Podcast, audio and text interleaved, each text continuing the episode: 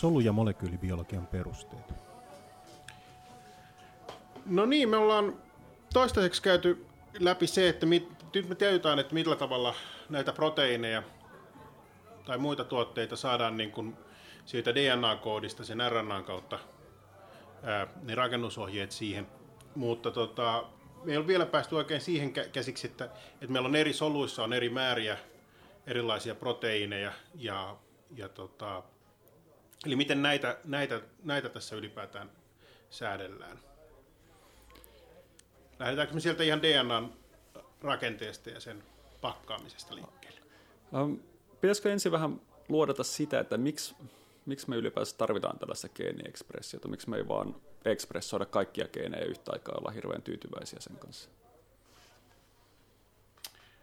Tuota siinä varmaan itse kehitysbiologian opettajana tulisi mieleen, että siinä tulisi varmaan sellainen hankaluus, että ne solut olisi aika vaikea saada erilaistumaan erilaisiin tehtäviin.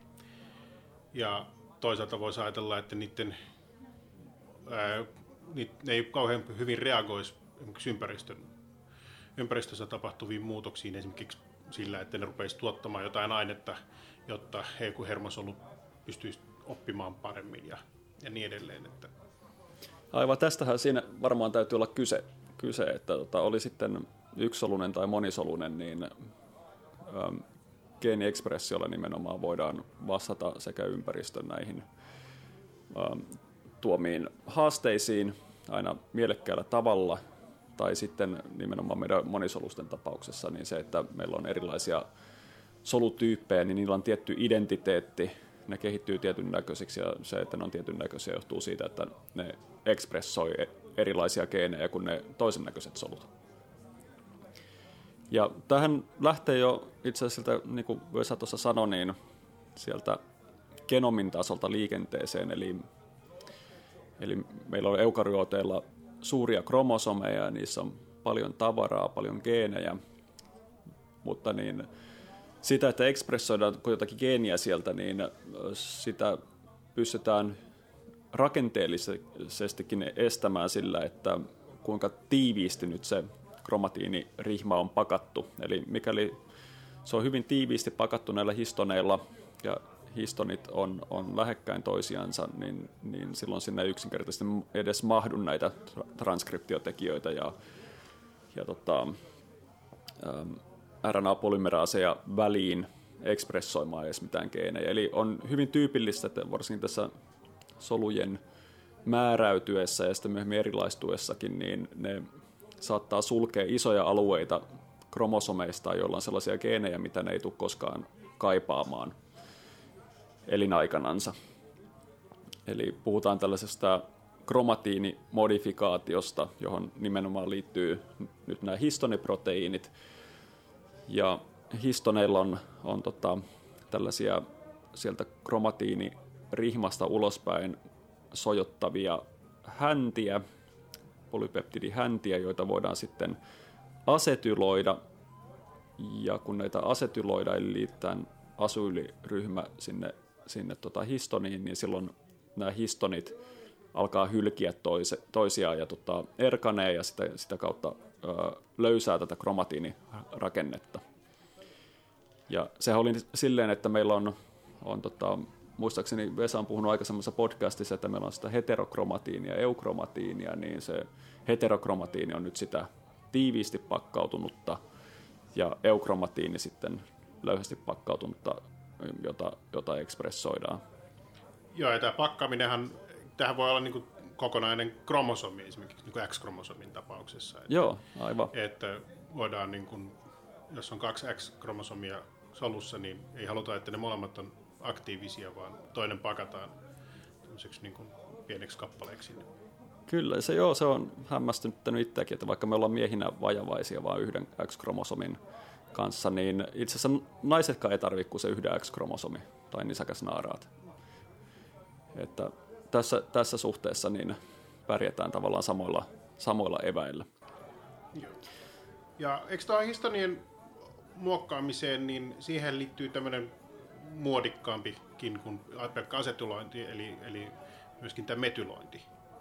Joo, äh, histoneita voidaan metyloida, mutta itse asiassa sitten se vielä muodikkaampi juttu on nimenomaan tämä epigenetiikka, joka liittyy itse asiassa DNAn metylointiin, jota, jota esiintyy näissä niin sanotussa CPG-saarekkeissa. Eli me pystytään DNAn äh, geeniekspressiota hiljentämään DNA-tasolla metyloimalla suoraan sitä DNAta ja estämällä siten, siten tota, tämä transkriptio. Ja täällä on sellainen metka-ominaisuus, että nämä, nämä tota, DNA-metylaatio, niin se periytyy solusukupolvelta toiselle joissain tapauksissa, tai itse asiassa se, se miten, miten se on niin kuin havaittu kiinnostavaksi, niin se periytyy, periytyy tota jälkeläisillekin siten, että hieman eri geenit on hiljennettynä riippuen siitä, tuleeko, tulevatko ne kyseiset alleelit nyt isän vai äidin puolelta. Ja tällä on, tällä on merkitystä nyt myöskin yksilön kehityksessä, että, että sitten tota, tiettyihin näihin jälkeläisiin omenaisuuksiin myöhemmin. Muistatko Vesa sieltä kehitysbiologian puolelta, millaisia esimerkkejä sieltä tulee mieleen tästä epigenetiikasta? Millas, millaisia geenejä näissä on, mitä säädellään tällä? Hyvin monenlaisia geenejä.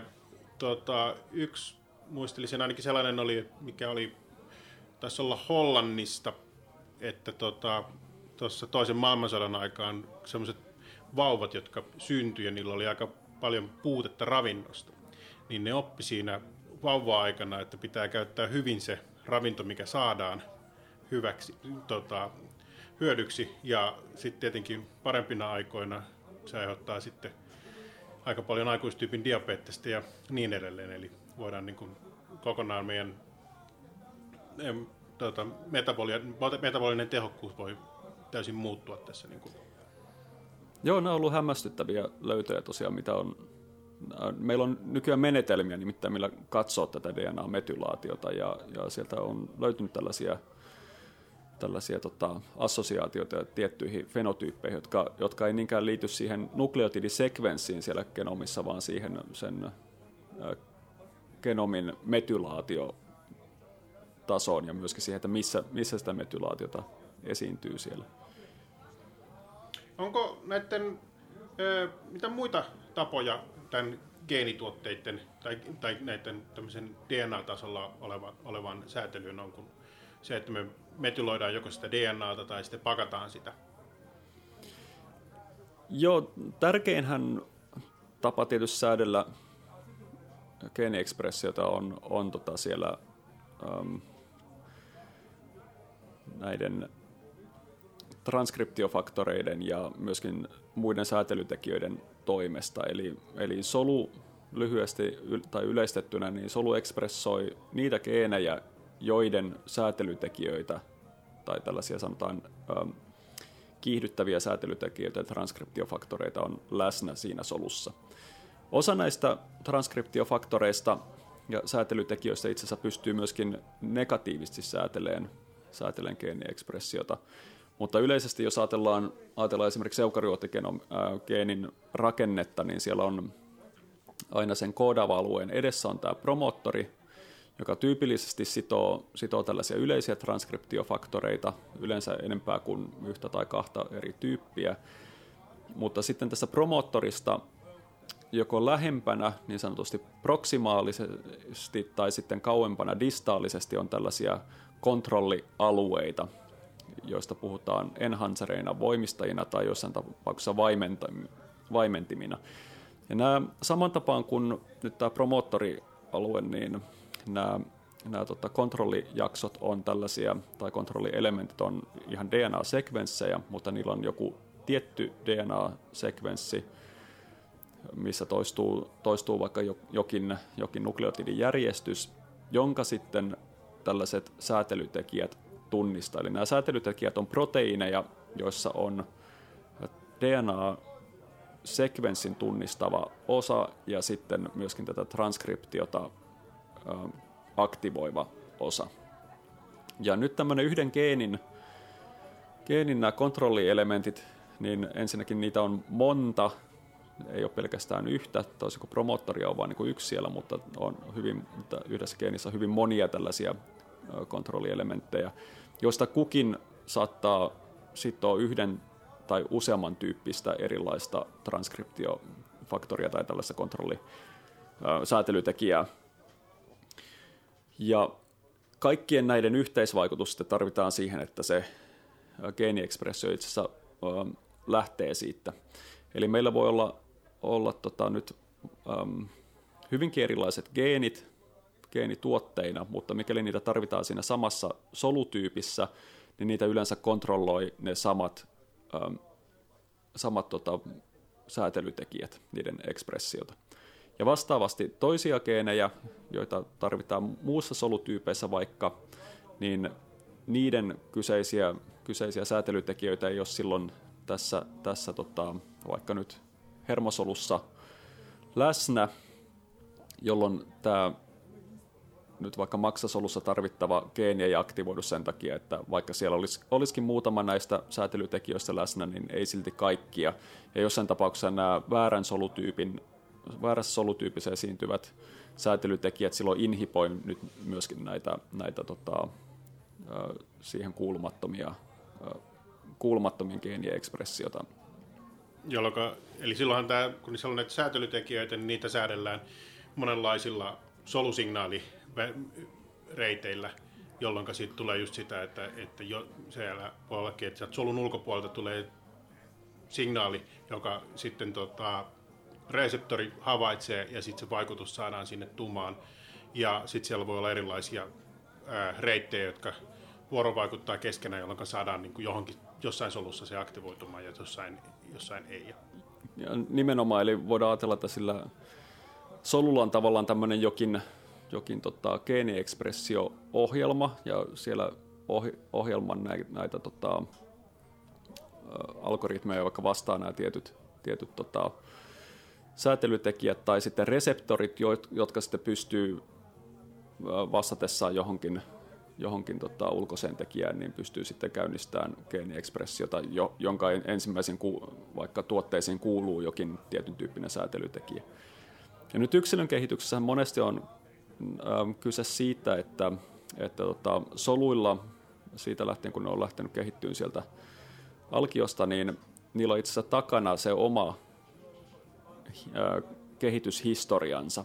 Ja se, mitä ne on kokenut siinä kehityksen aikana, nyt vaikuttaa siihen, että minkälainen, minkälainen kokoonpano niillä on nyt niitä vaikka säätelytekijöitä siellä, jotka sitten ekspressoi geenejä ja jo, joista osa saattaa olla sitten reseptoroita, jotka, jotka vasta, tai signalointiproteiineja, jotka vastaa sitten vaan tietynlaisiin, tietynlaisiin signaaleihin, joihin, joihin toiset sitten ei, ei vastaa. Eli, eli ne ei suinkaan tule tyhjästä sinne, sinne tota, tää, tavallaan geneettinen ohjelmointi, vaan, vaan tota, se nyt monisolusilla kehittyy myöskin yksilön kehityksen aikana. Ja osaltaan selittää sitä, että minkä takia on joissakin solutyypeissä on hyvin vaikea palata takaisinpäin. Eli jos on vaikka sydänlihassolu, niin sen on periaatteessa mahdotonta